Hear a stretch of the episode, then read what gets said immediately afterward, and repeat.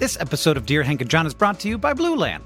Did you know that uh, about 5 billion, billion? That's I, de- I checked that because that's a lot. Plastic hand soap and cleaning bottles are thrown away every year. And if that's not bad enough, most cleaning formulas are 90% water, which is heavy. We're shipping around all this water using fuel when we don't have to. Every year, Americans throw away 25% more trash from Thanksgiving to New Year. This year, maybe turn the New Year's resolution into action that makes a difference by switching to Blueland. Blue Land is on a mission to eliminate single use plastic by reinventing cleaning essentials to be better for you and the planet with the same powerful clean you're used to. It's a simple idea. They have refillable cleaning products, they have a nice design. I have them in my home. It looks nice on your counter. You fill the reusable bottles with water, drop in the Blueland tablets, wait for them to dissolve, and you never have to grab bulky, heavy cleaning supplies on your grocery run ever again. And refills, because they're small and you don't have to ship a bunch of water across the country, starts at just $2.25. You can even set up a subscription or buy in bulk for additional savings. From cleaning sprays to hand soap, toilet bowl cleaner, and laundry tablets. Laundry tablets, everybody, you know what I mean. All Blueland products are made with clean ingredients that you can feel good about. Blueland is trusted in over a million homes, including, yeah, mine. Blueland has a special offer for listeners right now. You can get 15% off your first order by going to blueland.com slash dearhank. You won't want to miss it. blueland.com slash dearhank for 15% off. Again, blueland.com slash dearhank to get 15% off.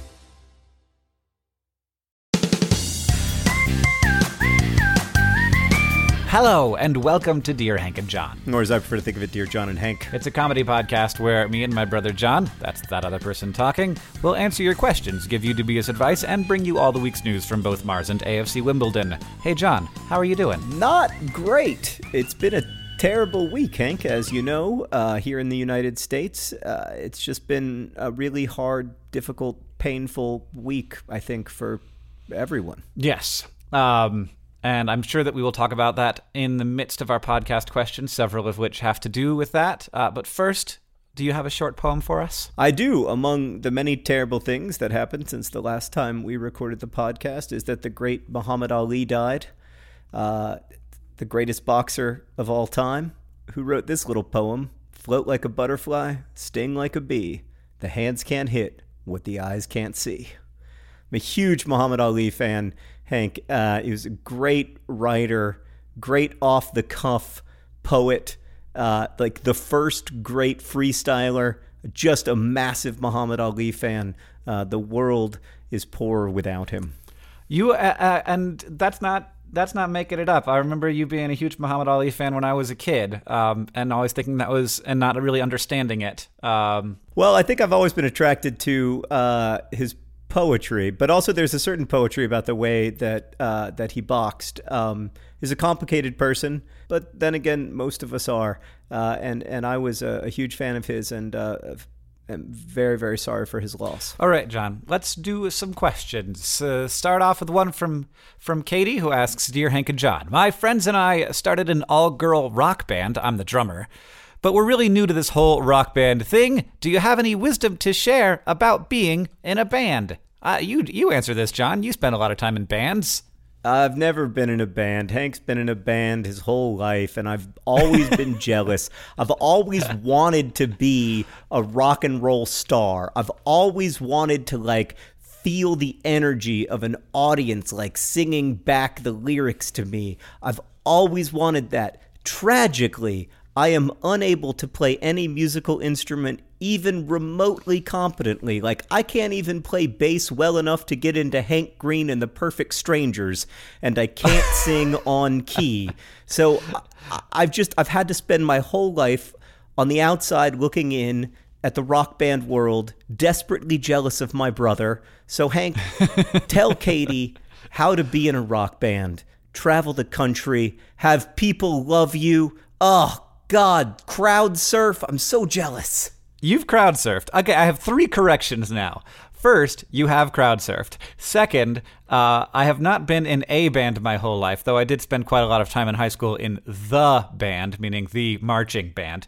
Uh, and third, I think Paul DeGeorge is going to be very upset to hear you say that you don't have enough talent to even be the bass player, uh, because bass players have very important jobs and very difficult jobs, and are are are artists like any other artist. People dissing on bass players all the time. Anyway, uh, I, I don't even Hank, I can't even tell you if that's true or not. That's how little I know about bass playing. I don't even know if what I said was offensive. um, so yeah, the the thing my the thing about being in a band that I have discovered is.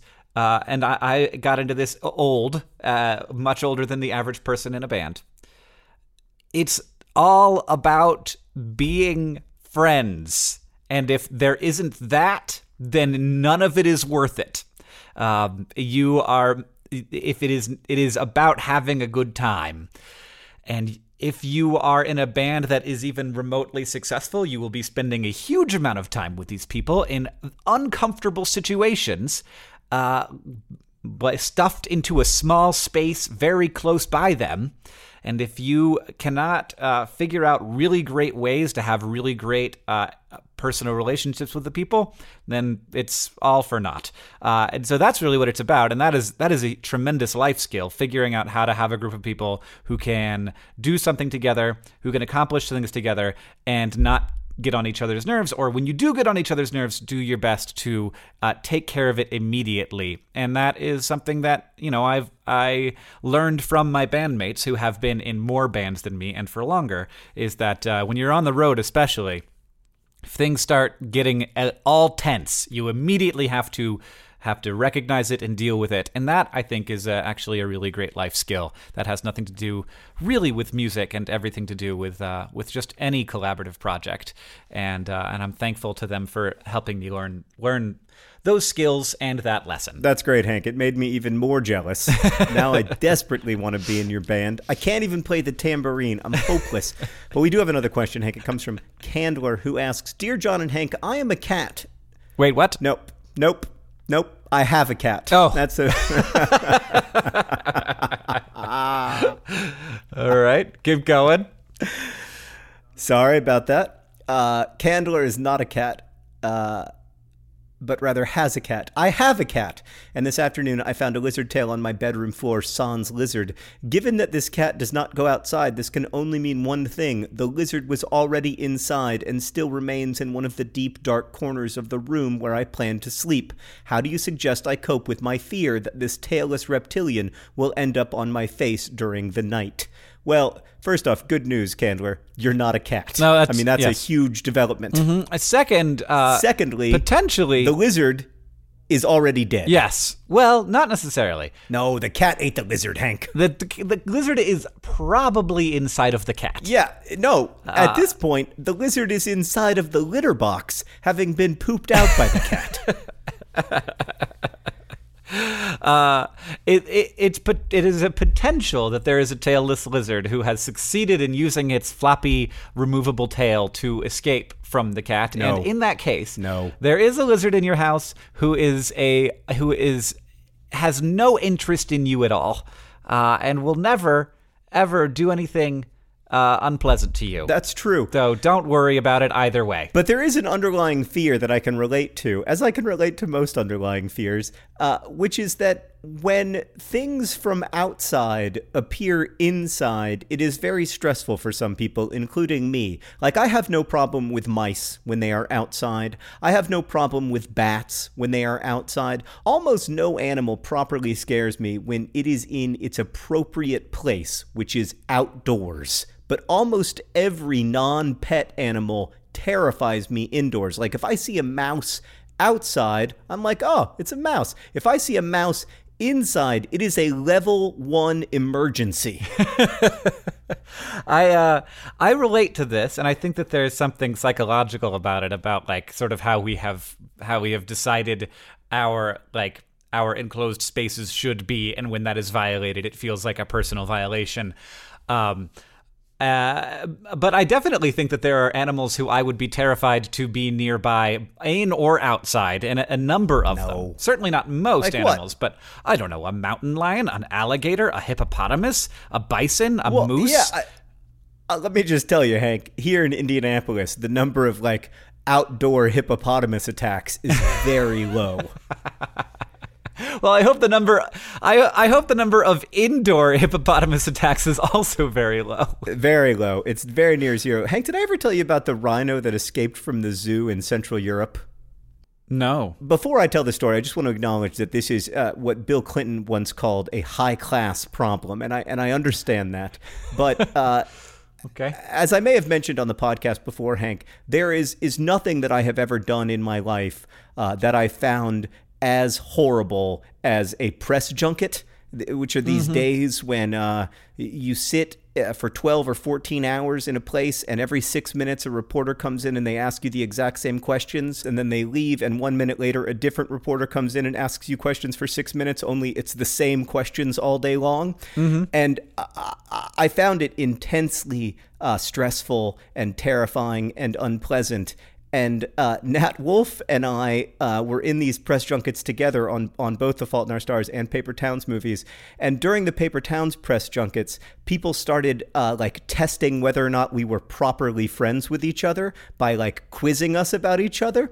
And a lot of times people would say, What's your favorite animal? or What's your spirit animal? or whatever and uh, we would have to like write down our answers separate from each other and then show them. And at the time, uh, a hippopotamus or possibly a rhinoceros had just escaped from a zoo in Prague, I think. And so, uh, whenever we were asked that question, we would both answer a rhinoceros recently escaped from a zoo in Prague, and people would be very impressed at how well we knew each other. I, was wondering how that was going to get around back to to the question, which was that there's a lizard in this person's house. But we got we got two animals at least. You know, as I was telling that story, Hank, I realized that it's one of those stories that is mostly funny to Nat Wolff and myself. well, hopefully he's a listener of the pod.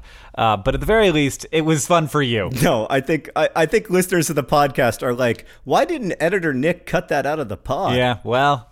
We don't. He doesn't do anything. We we we require him to sometimes do things that are not the best for the podcast because it's the best for us. And who matters in the end? But John.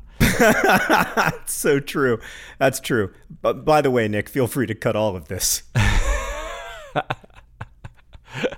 Uh, so what was the point? Uh, the point was that I'm not afraid of hippopotami or rhinoceri because there are none of them outside in Indianapolis. Uh, Outside animals right, are right, fine. okay. Inside animals are terrifying. And I think that speaks to our kind of collective obsession with the sterilization of uh, the world and especially like in indoors and a feeling that uh, nature, rather than being something we are part of, is kind of a contaminant.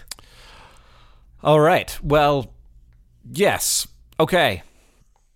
We that's a surprisingly deep place where you ended up there, John. Um, I've got another question. It's from Ray, who asks, "Dear Hank and John, my aged professor."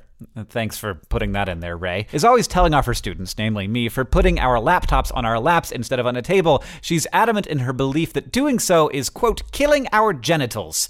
I know that she is wrong because my genitals have not yet succumbed to the sweet embrace of inescapable death. However, could she be correct in thinking that continuously having my laptop on my lap is going to make me less fertile in some way? Is the heat damaging my reproductive organs? Are my gametes dying? Why is a why is it called a laptop if you're not meant to put it on your lap? Well, Ray, I can only speak from personal experience. Eh, I have two children, and I have had my laptop on my lap since 1991.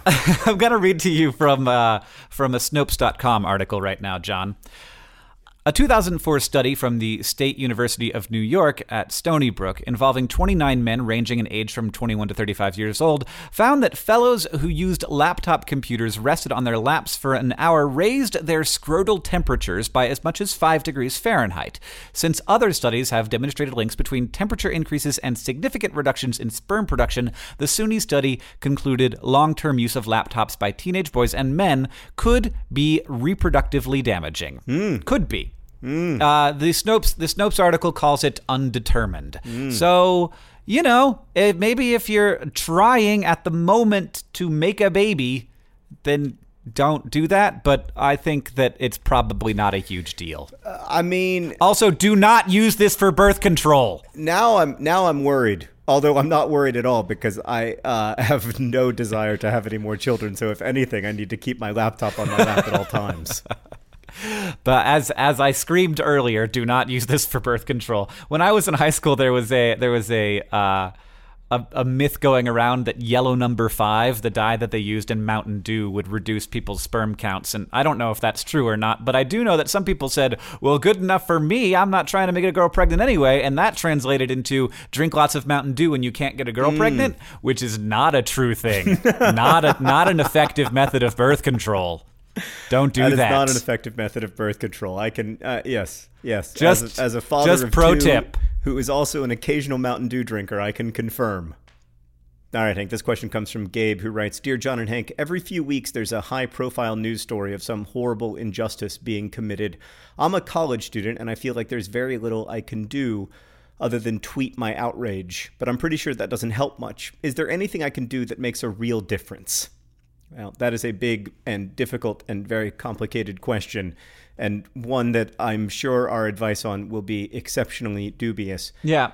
The first thing that I want to say, though, Hank, is that uh, it feels, at least to me, right now in American life, like life is getting much, much worse. But in fact, that is not the case, at least not in any kind of straightforward way. Uh, and I, I want to underscore that because I don't want people to feel hopeless. 10 years ago, it was impossible if you wanted to marry someone of your sex to get married. Uh, the murder rate in the United States is much lower than it was 15 years ago, or 30 years ago, or 40 years ago. More people have health insurance. Uh, help me out, Hank. What are other things that are getting better? People live longer, healthier lives. Around the world, infant mortality has declined more in the last 20 years than in any 20 year period in human history. Yeah, I, I mean, even something as simple as like divorce rates going down uh, indicates a like a increase in stability of the, you know like that that we would never have that that that seems kind of like oh that's not how it is. Of course divorce rates are going up but in fact they aren't. And fewer people are getting divorced now than they used to because there's more stability in families and that's great. Um, so the the yes, that is a good place to start. That it's not hopeless, and people are working hard to make the world better. And that is a thing that has been going on for 200,000 years and continues right now. And that's really hard to identify. And yes, some weeks are much worse than others. And um, and make us and, and have these huge and, and will leave scars on our nation forever, and we will never never feel the same way that we did before this weekend. I, I that's how I feel. Like I feel like that, that this will this is going to be one of those moments that changes me. Um, not just what happened, um, you know, not just the assault at Pulse in Orlando, but also the death of Christina Grimmie, who was murdered at a post-show signing, which is a thing that I just did for you know two weeks in a row, over and over again every night, and and loved doing and had a wonderful time doing, and you know that is a you know a tremendous like has an outsized impact on me personally because you know I knew her and um, and because that's what we do. That's like our thing, and uh, feels very very real and very um, yeah. Anyway, um, the Hannah Hart made a video this week that I think answers this question fairly well, which is that of course we we can do things. Uh, we are lucky enough to live in a country where um, you know the way that the country is run is directly informed by the people of the country. And it can feel, I think, especially to young people who see the way that the country's been going and, and the way that you know things currently function, that uh, that there isn't a lot of ways to get yourself into that process and affect it.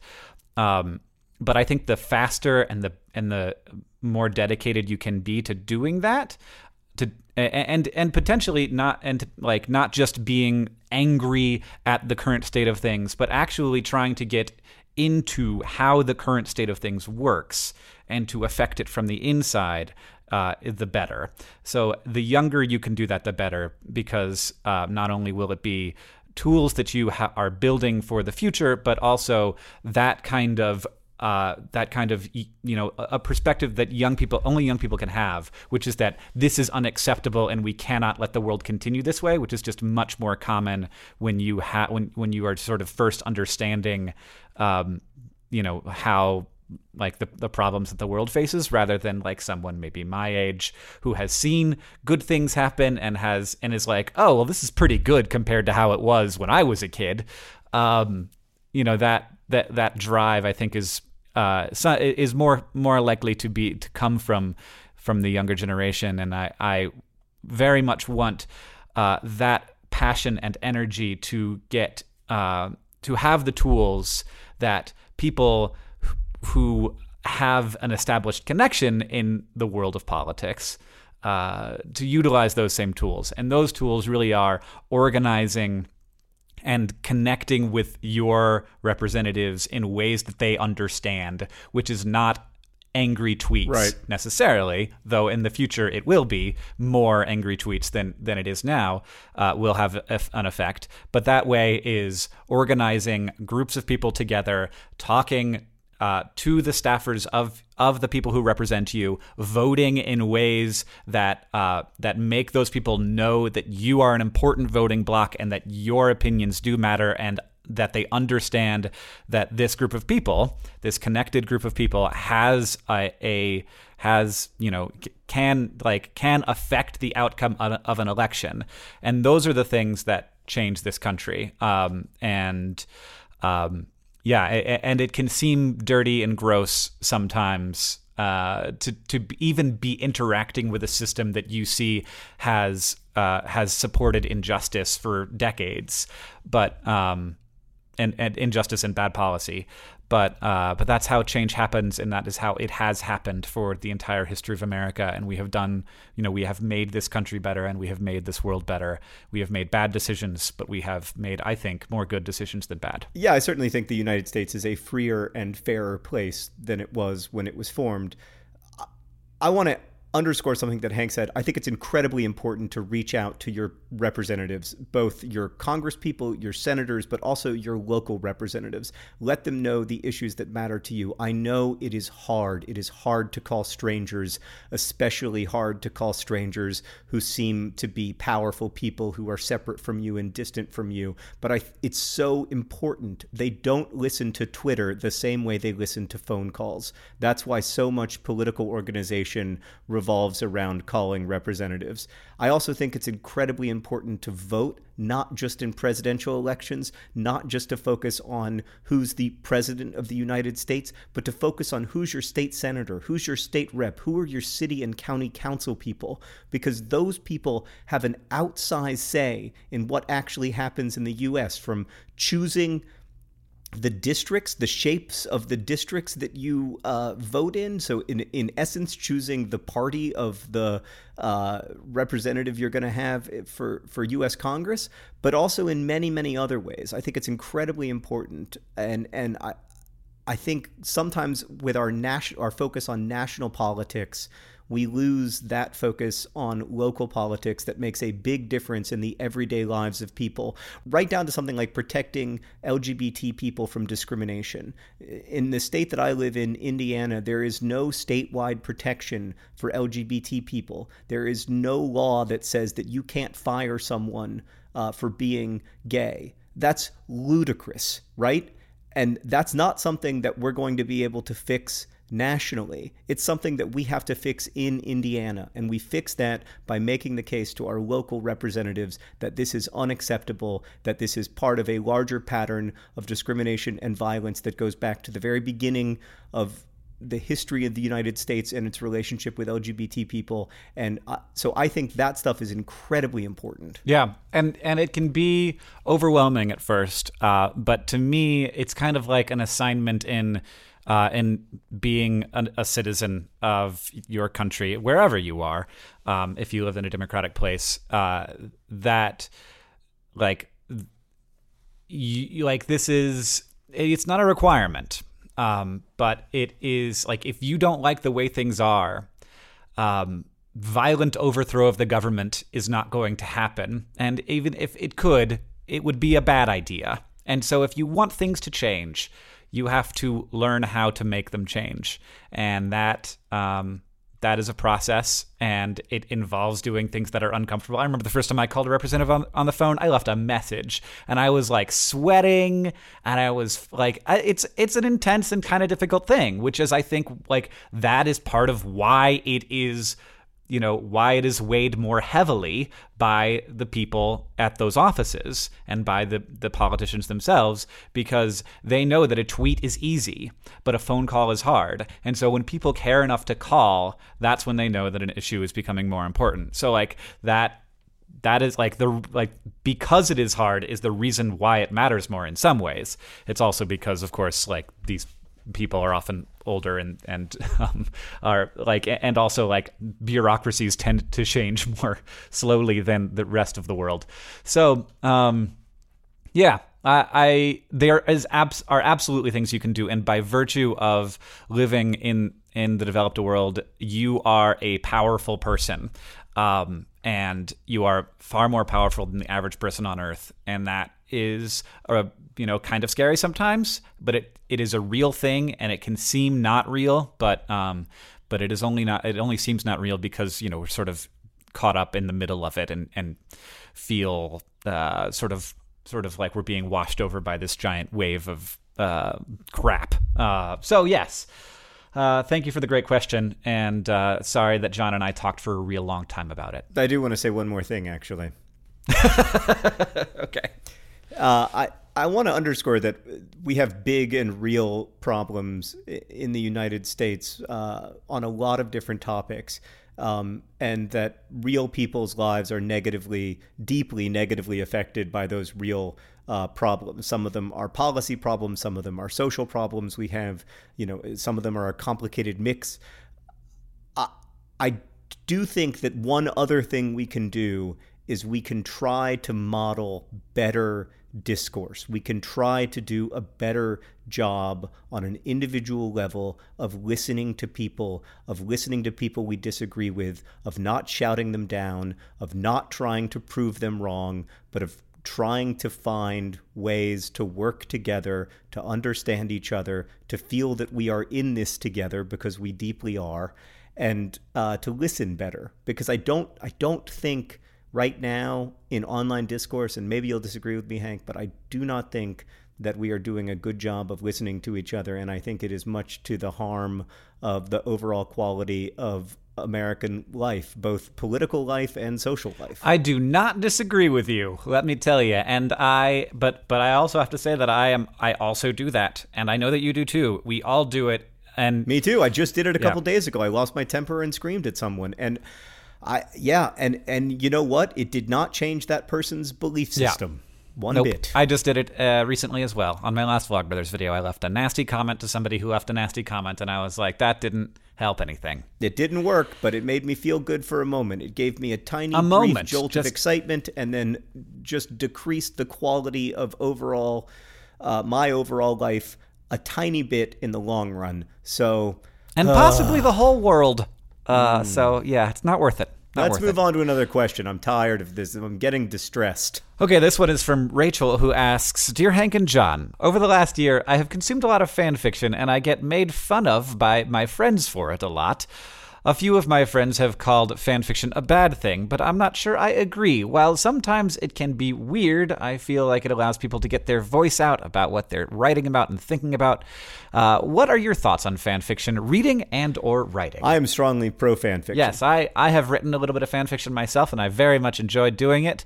And I've read fanfiction, and I very much enjoy reading it. I think that it's a great tool for uh, you know expressing passion and community and and coalescing fandoms and i also think it's a really great tool to help uh, people learn how to write better and uh, and be better readers and i you know it also enhances these great worlds that we want to spend more time in, but sometimes can't because uh, there are no more Harry Potter books coming out. Yeah, I also really like fan fiction, and I have also written some of it uh, pseudonymously uh, in sort of as as little breaks from my my proper writing career and I've found it very enjoyable. I don't want to tell you what my pseudonym is, Hank, but uh, it's Ryan. it's Ryan Ryanson. Ryan Ryanson, uh, son of Ryan, father of Ryan, uncle and cousin to Ryan. Um, I really, I, I've enjoyed my uh, experiments with writing fan fiction, and I love reading it. I have to say, I am so deeply flattered when people write fan fiction about my books. And I remember at one point, uh, my publisher came to me and said, uh, you know, do you want to shut this down? Do you want to stop people from publishing this stuff? And I was like, no, I want to send them. I want to send them thank you gifts and money. like, uh, I, I think this is amazing. This is very good. This is good, good news. Uh, and I, I, every time anybody cares enough about uh, my book to try to extend the world of it or to extend the characters of it, it's such a gift to me, and, and I'm very grateful for it. Then, having said that, Hank, I would like to move on to a new question. This one is from Holly, who writes Dear John and Hank, one phrase has bothered me for years, but John using it in the last episode made me hope he could explain it to me. Why, when someone is saying something, do they begin it with quote unquote? Shouldn't it be quote whatever they are saying? Unquote. Why do people say unquote and others say end quote? Are both correct? Help me understand. Well, Holly, end quote is incorrect. Ah. And I know it's incorrect because I don't use it. Uh, okay. and the and the the ultimate style guide is the style guide I was taught by my parents when I was born. we all know the real English style guide uh, was formed in Orlando, Florida, by Mike and Sydney Green in about 1982 to 1985. So that just just saying quote quote unquote and then you say the thing is just a way of saving time, right? Quote unquote and then you can kind of tell when the quote ends, so you don't have to say quote and then say this thing and then say unquote at the end of it. That would just be that would that would be sort of weirder. Well, I, I, I can never think of I, I use quote unquote a lot, except I can I can't currently think of an example. Um, Well, but why, why don't you just say quote? Like, I get it. There's also going to be an end of the quote someday, Right. and it will be implied by your by the tone of your speech. So you Yeah. can just say, "And Charles Darwin said quote," and then say what Charles Darwin said. well, in that Not situation, I quote, would say. Charles Darwin said quote a- a- and etc. But when I say quote unquote, it's usually about one or two words that I feel are being misused. Uh, or I feel I, I want to Oh, separate see. Yes, somehow you from do do my voice. I want to insert it into someone else's voice. Uh huh. the way that I would use air quotes, right? So when I Mm-hmm. say quote unquote, I'm basically saying air quotes. Right. Right. Right. As for why I say it, again, I say it because that's how my parents taught me to talk when I was a child. And then and then as far as saying unquote versus end quote, is that an egg corn? Uh, I don't know. All I know is that quote unquote is correct because I have decided that it is correct. I feel like I feel like end quote is a thing that happened because people thought that we- people were saying end quote when they were saying unquote. But in Mm-hmm. either case, it totally works, which is fine. Um, and. Yes. and this is the the the. Uh, and, and so like that entering accepted language usage would be fine, but uh, I, I love that this can be called uh, an egg corn because it is a, a word that uh, people misheard, but the mishearing makes sense, and that uh, egg corn being what people thought uh, someone was saying when they were saying acorn, but they thought it was an egg corn because it looked kind of like a kernel of corn, but was hard and ovular like an egg. I think that we should start calling acorns eggcorns now that I've thought about it. Why do we call acorns acorns? What a weird word. I don't know, but I have a more important thing to say, which is that the word oval either comes from the word ovum or the word ovum comes from the word oval. And I n- had never realized that from, until now, and now I want to know. Today's podcast is brought to you by the word ovum, or possibly the word oval. We're not sure yet. It comes from it indeed comes from the from the word egg. Uh, so it started with egg, and then you went from egg to oval shapes. So, so it turns out that today's podcast is brought to you by ovums, or ova, or ovi. I'm not very good with my Latin. yeah, good, good, good, good, John. This podcast is also brought to you by Katie's Rock Band. Uh, Katie's Rock Band. They didn't tell me what the name of the band was, but hopefully they won't have a big fight about it when they are trying to establish it. Yeah, Hank, it occurs to me that maybe the number one piece of advice we could have given Katie about her rock band is that she needs to start doing a better job of marketing her rock band by, for instance, including its name in her email to us. Yes, that would have that would have helped. Uh, if anybody wants to help name Katie's rock band, you can leave that on Twitter. Twitter uh, hashtag Dear Hank and John. That's a great idea, Hank. We should name Katie's rock band. Yeah, we do. Yeah, we should. How did you do that? You want to? You know, you. I already have a. I already have a name for it. Okay. Occupado. what else is this podcast brought to you by, John? Today's podcast is also brought to you by Mountain Dew. Mountain Dew, not effective birth control, as it turns out. And finally, this podcast is brought to you by the wiggling tail of the lizard that is now inside of Candler's litter box. Candler, a cat who's not a cat, whose cat ate a lizard and made its owner afraid of the lizard that got ate.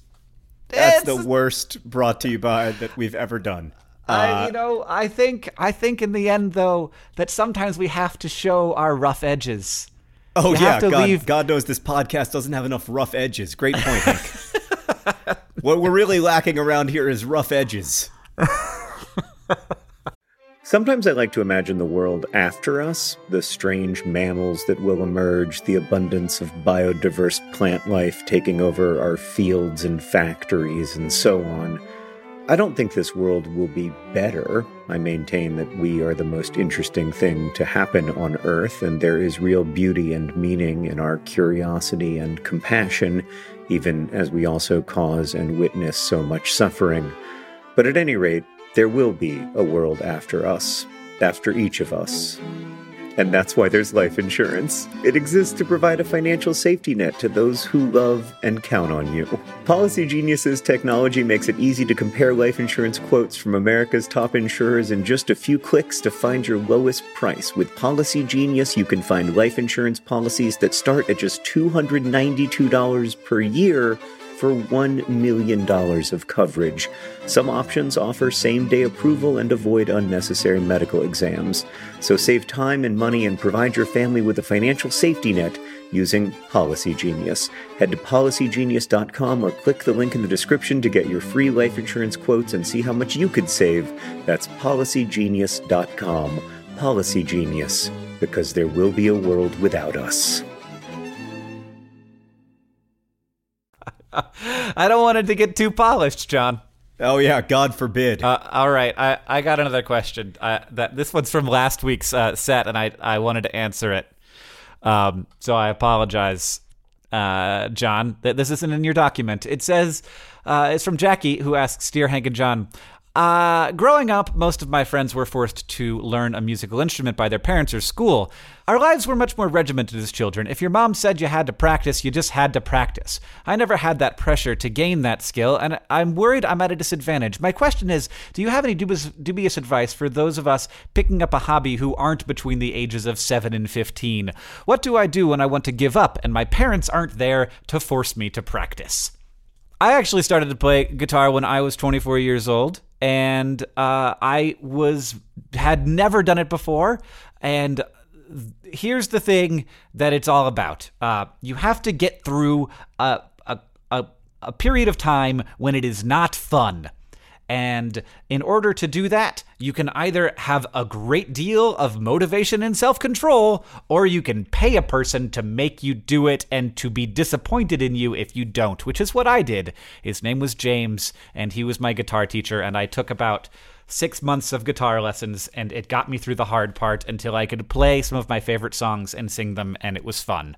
Um, so that that uh, you know, if you if you can't afford that, then you got to get one of Karen Cavitt's, you know, daily calendars where you mark off that you did something every day and you never let yourself not do it. Um, and uh, find other motivational techniques like that. But uh, but once you get through that initial process, um, you know, I'm still not like a virtuosic guitar player or anything. I can I can't even do any finger picking. I just play chords. But I have a really good time doing it, and that's what music is about. Isn't it also about being good, though? Uh, it's a uh, yeah. I mean, it, it's about it's about progressing. I think. I think that's part of the fun part of learning any skill, um, getting better, and and that is a source of great joy. And I think that all people like it, like having something in your life that you are on the path to mastery, which of course is a thing that never happens, um, does increase life satisfaction. And I think I would recommend it to anyone, whether it's guitar or um, poetry or Yeah. uh, management. No, I absolutely agree that like feeling like you're progressing at something you care about is a huge part of having a high quality of life. At least for me, like it's the it's kind of the central thing. And when I feel like I'm not progressing at the things that I care about, I get very frustrated. Yes. So, Hank, before we get to the news from Mars and AFC Wimbledon, I just want to read one uh, response email that we got because it's absolutely fantastic. In a recent podcast, you told the story about the time that your bike got stolen. Uh, do you remember? Yes, I do. It did not. It did not, in fact, get stolen. It did not, in fact, get stolen. What, in fact, had happened to it? Uh, I had locked it up downtown and then and then walked home and forgotten Correct. So this is Emma's story. for for months. for several months. Yes, this is Emma's story. Hank! Exclamation point.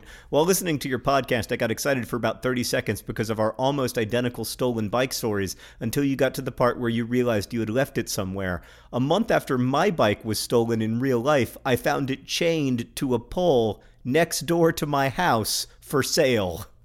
I just kind of let it happen because I felt like they must need money more than I needed the bike. I see it as kind of a win win. They got some money, somebody else got a nice bike, and I got a story to tell. Emma Hank is a better person than any of us. yeah, I mean, really? Oh man.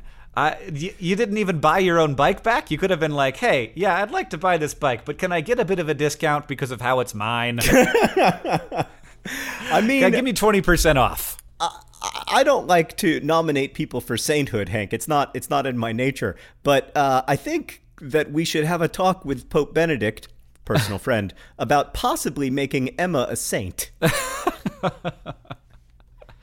I don't know. How well man. do you know Pope Benedict, Hank? Uh, not at all. Though I do know some people who have talked with him because uh, several YouTubers got to go and meet the Pope. Yeah. Well, uh, I have a cousin who is a uh, Catholic priest, so the Pope and I are acquainted. Right. Yes, that is how that works. I believe that is correct. Hank, is there any news from Mars this week? Oh, you know what, John? There is. I, you may be surprised to find out. Uh, so, Elon Musk has provided uh, some new details on his mission to Mars, uh, his plans for how to get humans to Mars. So, the way that Mars works is it goes around the sun, and so does Earth, which means that occasionally they are very far apart because Mars will be on the other side of the sun, and occasionally they are pretty close together. And that happens once every two years uh, that Mars and Earth get uh, close enough to like close together, so that makes it a much cheaper and quicker trip. Uh, so that the next time that will happen is in 2018 so it's basically 2018 2020 2022 2024 elon musk wants to send his first unmanned spacecraft to mars in 2018 uh, it is Wow. it is as soon as that. My guess is that it will probably be 2020 because that that is a very near target. But he uh, he wants to have it launched on a rocket that has never launched before, called the Falcon Heavy, and it will be using the Dragon spaceship, which would be the the, the spacecraft, I should say, the heaviest thing to ever land on Mars by a factor of ten, and. Uh, eh, the the plan then thereafter would be that first mission would go in 2018 and then 2022 they would be sending more supply missions that would be like these are things that people are going to use once they get there so they're not even there will be some science experiments going along with those things some robotic experiments but there will also be things that will aid human explorers as they get to the surface of Mars um, and that would happen again in 20, 2020 and 2022 with more missions that would have uh, more payloads. And I think that his plan is that as soon as 2022, there would be humans. Humans, colonists, in uh, what he refers to as the Mars Colonial Transporter, uh, designed to bring people to Mars. Now, that seems outlandishly optimistic. Uh, but that is Elon Musk for you. It is very difficult to say how this effort would be funded. Of course, uh, his plan is to to significantly decrease the cost. That does not make it cheap. Um, but uh, I, I think that like on the inside estimate, SpaceX's plan, Elon Musk's plan, is to get it, like I would think that if they have everything go very well, they could be actually sending human people to Mars by 2024. And he continues to outline this plan, saying the goal is not to have those people go and then come back uh, and then have have gone to Mars the way we did with the Moon, but have the people go and come back, but always be sending new people as well, and uh, and establish a, a permanent station that would be always staffed on the surface of Mars. And uh, he says it is dangerous, and people will probably die, and they will know that. Uh, and they will pave the way, and ultimately it will be very safe to go to Mars, and it will be very comfortable. But that will be many years in the future. Wow. I mean, is there a way that you and I can make a bet right now as to whether or not there will be any humans on Mars by 2024? Well, the launch will happen in 2024, so the land they would be landing in 2025. Uh, I I would I'll- not. You know what? I'll give you an extra year. I'll give you till 2026. I'll give you 10 years from today. Do you believe that there will be humans on Mars? Well, that's not how the Mars missions work. As we as we discussed previously, it's once every two years. So it will either be 2025 or 2027 or 2029. It will definitely not be 2026. Um, but you just said that the idea is that they that there will be permanent staffing. well, yes. So there would be There, some there would be people still there, but it would not increase my chances if you gave me 2026. Is what I'm saying. It wouldn't make it. It Hmm. wouldn't make it more likely. Uh, you'd have. All right, I'll give you 2027. All right. Can I'll you give give, you me 11 years. better than even odds? I will not give you better than even odds. I'm asking you to throw in your lot with Elon Musk and believe that in 11 years there will be a human. I will even say it's okay if the human is dead. A, a human, alive or dead, on Mars. Oh God. Well, I think we should let our, our listeners suggest the stakes. Okay, yes, the stakes do not have to be monetary. Please suggest the stakes at uh, on Twitter, hashtag Dear Hank and John, or on our Patreon, patreon.com slash Dear Hank and John. Speaking of our Patreon, Hank, I, I, there's this ridiculous picture of you that's circulating with the announcement of you've just created a new nonprofit. Congratulations, the Internet Creators Guild. And uh, it's going to be an organization that advocates for uh, online creators and, and increases transparency in, in, in their business dealings and stuff. It's very exciting. But there's this picture of you that's uh, circulating that I'm going to put on the Patreon, and you look ridiculous. Uh, what, which one is it? It's the one where somehow you you're at a conference and you've managed to Oh, like, move God, yeah, that one. so that it's like you're wearing it as if it were a tiny Miss America sash. It's the most ludicrous picture of you I've ever seen. And if you want to go to the I. Patreon you don't have to subscribe or anything. I'm just putting this up for the sheer joy of, of sharing Hank's ridiculousness with you. It's at patreon.com slash uh, Dear Hank and John. yeah, I mean, Well, it, the, the I'm very is excited, it- Hank, to find out whether or not there's going to be a human on Mars by 2017, uh, and and indeed to have our listeners suggest stakes in this bet. It, it finally gives me something that I can get excited about: preventing humans from going to Mars by 2027. Oh God. I've finally got a mission in life. I've got to No. sabotage Elon Musk's mission. no, no. Um, yeah. I'm gonna become the anti anti Elon Musk. I'm gonna start like advocating for decreasing the amount of funding we're spending on space. Who wants to go to space when we've got a great planet right here? Can we call Can we call you like uh, Leon Mush? Are you gonna the anti Elon Musk Leon Mush? Oh man, I'm starting a Twitter right now, twitter.com slash Leon Musk, where I'm gonna do nothing but try to destroy Elon Musk's whole life so that I can prevent him from sending people to Mars and win some stupid bet with you. Okay, there is some news from AFC Wimbledon this week. It's sad news. These days, all the news seems to be sad. We're going up. Hank, it's the most improbable thing. We've had to submit a new uh, description of the podcast to iTunes because we're now a third tier soccer team, but uh, not a fourth tier soccer team. But uh, today it was announced that uh, Ade Azeez, who um, is a striker, uh, perhaps best known not just for his goals, but for the song that uh, Wimbledon fans sang about him Your defense is terrified, Azeez is on fire. Um, Ade, Ade Azeez, uh, it has been announced, is leaving AFC Wimbledon uh, to sign for uh, a Scottish team called Partick Thistle uh, that I once mistakenly called Patrick Thistle. And uh, lots of people have given me crap about it over the years, but it's Partick Thistle. Um, so uh, Ade Azeez is still a really young player. I think he's just 22. Uh, was a really important uh, striker for AFC Wimbledon, but usually played off the bench. And I think is headed to Partick Thistle because he wants to be a starter. Uh, so I wish him luck. We all wish him luck. He was a huge part of uh, of the Wimbledon season that led to promotion. Uh, but this is another loss, another player leaving, and we haven't yet heard word of many players coming in, or any mm-hmm. players coming in, actually. So it's a little bit scary, mm-hmm. but I trust Neil Ardley, our beloved manager, and I'm sure that it will be fine.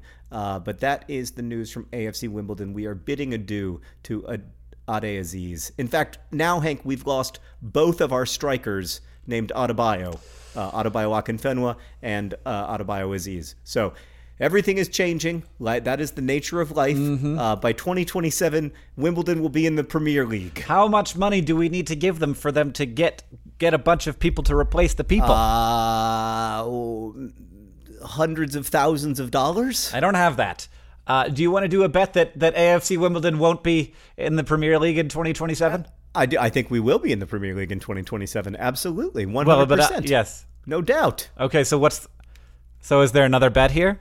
I mean, do you really want to bet against a team owned by its fans that had to reform in 2002 and had open tryouts on Wimbledon Common? You want to bet against that happening? You're a dark person, Hank Green. You just bet against humanity going to another planet. I'm just trying to bet against what I see as dangerous, ill-advised missions to Mars.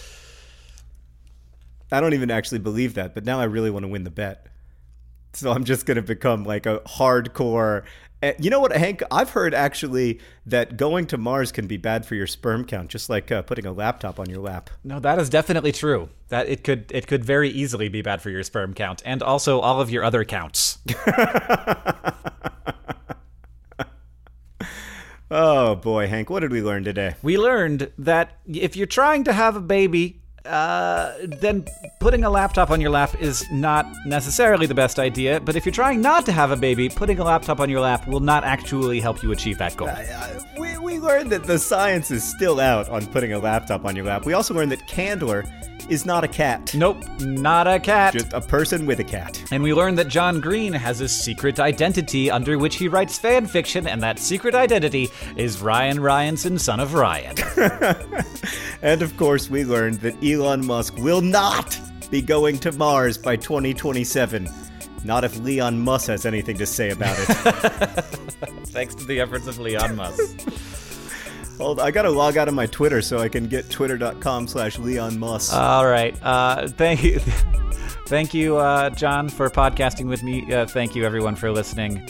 Uh, our podcast is edited by Nicholas Jenkins. Uh, Rosianna Halse Rojas helps out with the questions. Our intern is Claudia Morales. The Dear Hank and John music is by Gunnarolla, And as they say in our hometown, don't, don't forget, forget, to be, be awesome. awesome. I forgot to tell people where they could email us. Oh, Hank, you're better than that. You can email us at dearhankandjohn.com. Did that count? Mm, no, that it doesn't work either. If that was our email address, that. but it isn't. So you still haven't succeeded.